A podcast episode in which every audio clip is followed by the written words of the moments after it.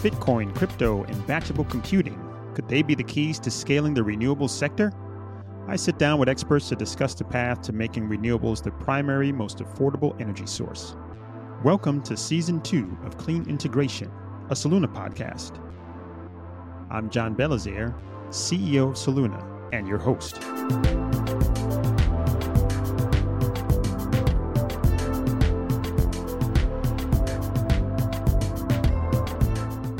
First, let me introduce my guest. So I'm very energized to speak with Rene Ramirez, a serial entrepreneur in the emerging crypto and clean energy space, about the current and future landscapes of institutional investment in crypto and renewable energy, and what we can expect as crypto and renewables gain mass adoption in tandem.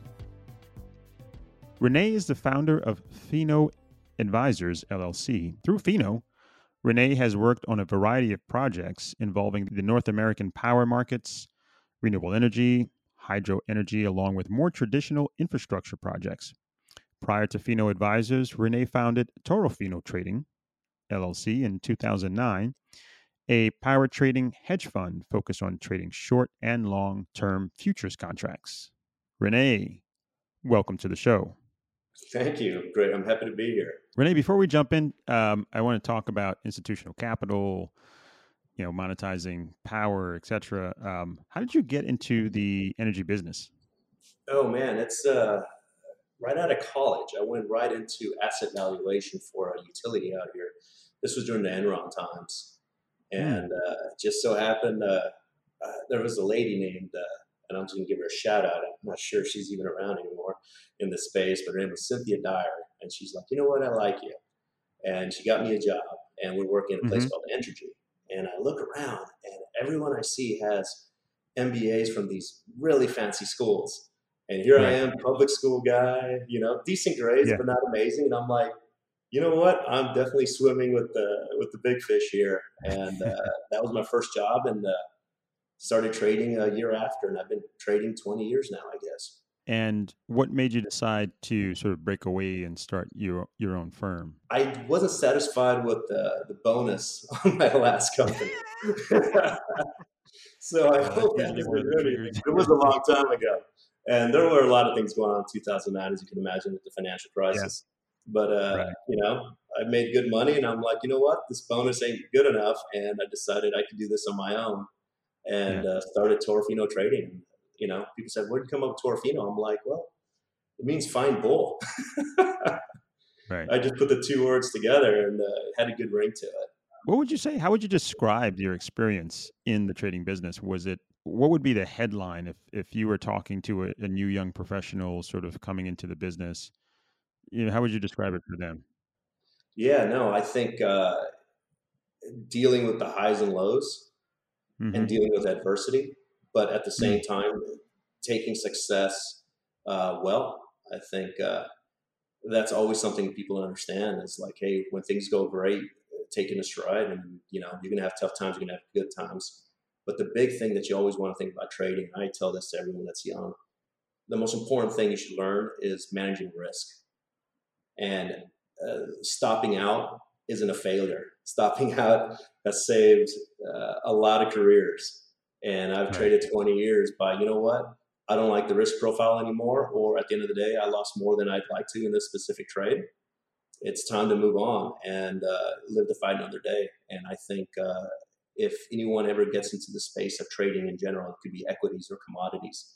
It's about understanding the risk, understanding managing that risk, but understanding what the parameters should be for any kind of risk you do take. That's great. I'd like to start exploring the crypto investing landscape. Love to hear how you you you first became interested in it. Was it a, a particular deal or opportunity you got involved in? And w- what do you see are the opportunities right now? Like what is what does crypto investing really look like right now to you? Yeah, no, that's that's a great question. It's a fun question too. Back mm. in 2018, I got a phone call from a friend that said, "Hey, would you mind speaking to this guy? He's looking for some power." And he calls me up and he says, "Hey, I'm looking for 250 megawatts around the clock for 10 years, and we have capital behind us." And I kind of looked around and I'm like, "Holy crap! What do you need that much power for?" And they're like, "It's for a crypto mine." And I'm like, "Crypto?" And I had honestly. I had uh, seen uh, Bitcoin go up in 2017 and crash down, and thought much right. about it. But I went right. ahead and saw where BTC was trading, and I'm like, well, if people are putting that much capital into it, it might be worth uh, di- uh, dipping my toe in. Right. And I bought my first Bitcoin right after that phone call, and uh, kind of grown ever since, and kind of been watching not just on the trading aspect of the BTC, but right. watching the industry grow, develop, and see what kind of hurdles they have, and kind of where my space, uh, you know, can merge with theirs, and say, you know right. what, what's the better way to do things. Uh, I think that's a big part, and you know, you mentioned capital and how's the investing space. Mm. I think we're only now at the front end of big North American capital getting involved. Right. And as they understand the risk more and understand the asset class more, they understand the structure, the value of it, either um, you know directly what BTC or what mining can be to the grid or to right. other aspects. Uh, mm. People are getting more comfortable. Are you also in the in the flow of what's happening in the re- renewables investing space ever since the pandemic? Yeah, absolutely. Yeah, no, the renewable space is is interesting right now. Uh, I'll tell you, when it first came on with wind, you know, shoot, I guess 15 years ago when it started coming in for scale, I used to really be annoyed because I'm like, man, these guys are getting production tax credits. They're they're making the power pricing difficult to really ascertain because they're getting paid to run when they shouldn't be running. But I did see the value, and I see why the transition was important. And you kind of right. see it mature, and obviously went through the stretch where, you know, let's say three to five years ago, you could have bought uh, solar power in West Texas for 23 bucks a megawatt hour and uh, for 10, 12 year contracts. But now, as you start seeing supply chain constraints, you start seeing other issues with inflation, that cost of renewable generation is increasing. And mm-hmm. uh, you start finding out that, you know, many of these players or developers would price out a project with anticipation of their uh, raw materials, such as the solar farm, the solar panels, or uh, or the wind turbines, to go down in right. price, and they find themselves in a pickle when uh, inflation kicked in, and now all of a sudden that PPA price that they were trying to do isn't quite uh, economic for them anymore. Right, and that's exactly what we see out there, and that can put projects in a pretty pickle is probably the right word for it. I'm trying to keep it PG, John. Trying to keep yeah, it. Yeah, I hear you. Appreciate it. And just within within those two landscapes, there's a lot going on out there. I mean, recently the president, you know, we're recording in 2022. Uh, the president has his hands full with you know managing the uh, Ukraine event, but he's also looking at um, the maturity of the entire digital asset space and uh, he put out this executive order recently, and you know it, it's pretty clear that he believes and his team believes that digital assets are going to be around, and he wants to really understand them, and you know get the the government's perspective on how it can help improve it to some extent, and learn where there might be challenges from a security standpoint and energy standpoint. I mean, what do you think that means from an institutional investment standpoint? When what does it mean when a government starts to look at you know a new technological innovation? Is that good for investing in the crypto space or well, what's your take on it? I think it goes without saying it, it's great. I mean i think uh, we all love decentralization and we want minimal interference by other parties but playing fields have to be drawn out mm-hmm. so everyone understands the rules and uh, can plan accordingly and I think that's what, you know, the government coming in and saying, you know what, these are the basic rules. Now everyone can invest with a clearer mind and they're not afraid somebody's coming out of left field that'll totally uh, kill any, you know, large investment they've done in the space.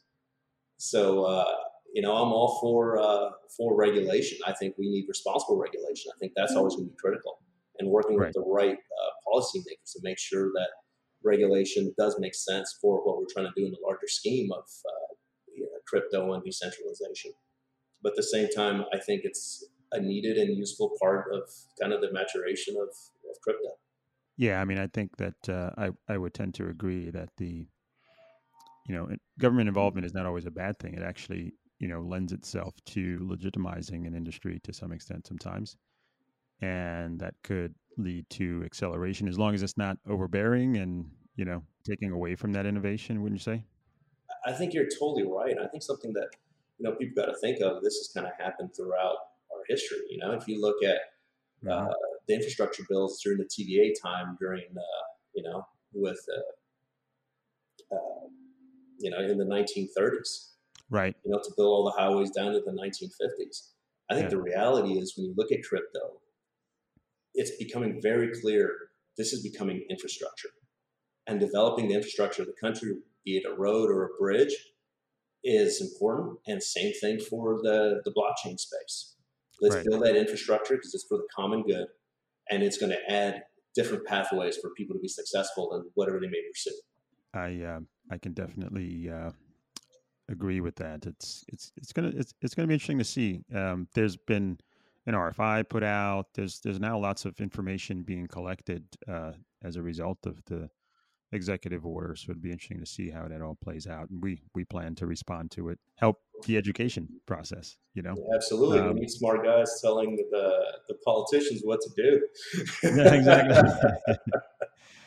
uh, I'd love to get your perspective on the future.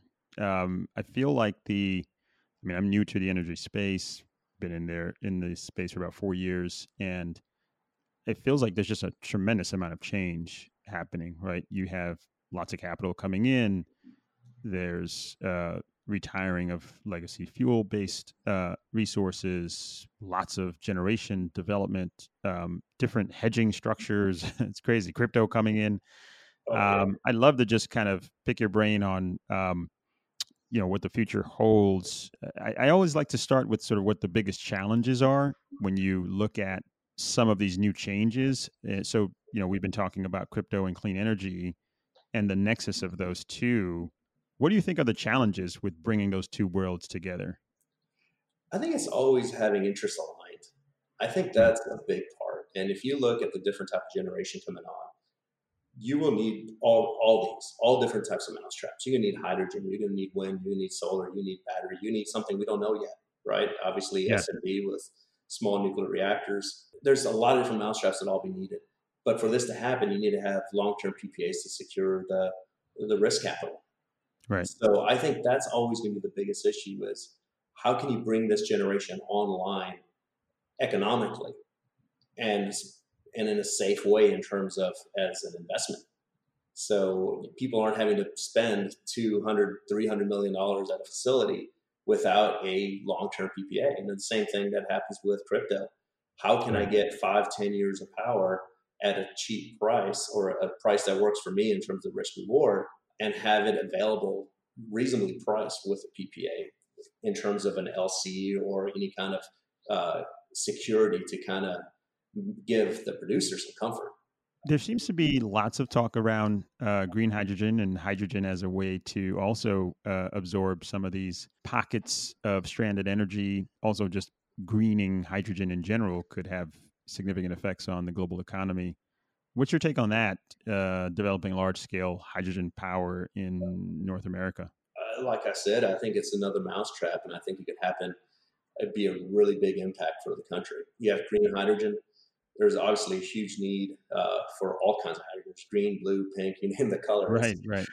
Yeah, I didn't. By the way, I didn't know there were all these colors. It was oh, there's turquoise. You could go on and on with the colors. Yeah. Um, you know, obviously, green hydrogen with stranded wind and solar uh, projects has value, uh, has a ton of value. It's actually very expensive, and there's there's the obvious question of I'm going to make electricity to make electricity, which is kind right. of a difficult story to really swallow. And not to mention, you, you got to have water, and there's all sorts of different issues with that. Uh, I'm really excited about blue hydrogen. I think blue hydrogen has a big space. You know, what's critical is not letting the CO2 go up in the in the atmosphere. If right. it never goes into the atmosphere, you should be all all about blue hydrogen because it's going to be a lot cheaper than green. You could scale right. different locations. But what you end up seeing hydrogen is ammonia. That's something people don't talk about enough. Mm-hmm. Ammonia is going to have a huge impact, and I think it's only coming out now. But ammonia is easy to transfer, works great for shipping. Uh, as they start making more of these ammonia facilities, uh, and if they can make it more modular, it would really help to kind of separate how that fuel source can be used. What about the um, challenges with bringing new technology to an industry that's been around for a long time. I mean, the energy industry, uh, what I remark is quite large, global in nature, but very small. I mean, it's very incumbent to some extent. But how do you displace? How do you sort of convince people to do things that they, you know, they they've never thought of doing before? I mean, you know, disrupting a space, thinking about it differently. How do you approach it, and how how would you advise folks that are like ourselves that are going to the industry and saying, "Hey, we'd like to do something you probably didn't think would be worth it." The thing I love to say is, there's more money in change than not change. Hmm. And people are used to, especially big utilities or big energy producers, hey, you know what? I've done this 100 years and it makes money every year. I get a limited, I make my return. But what ends up happening is it becomes a race, it becomes just a battle of cost capital. My cost of hmm. capital is cheaper than yours. That means I'm better. I'm going to make more money. I win this race. And nothing right. gets, it becomes just a financial play. Now, with new technologies coming on, is trying to get mm-hmm. them to align with the possibilities with the security of what they're used to. So if you can really show them a great investment case for mm-hmm. uh, new technology with limited mm-hmm. amount of risk, they will be about it. They may be slow, but they'll definitely be interested. And uh, I think that's the challenge for everyone in this space is, hey, this energy transition doesn't have to be painful. It just has to be thought out well.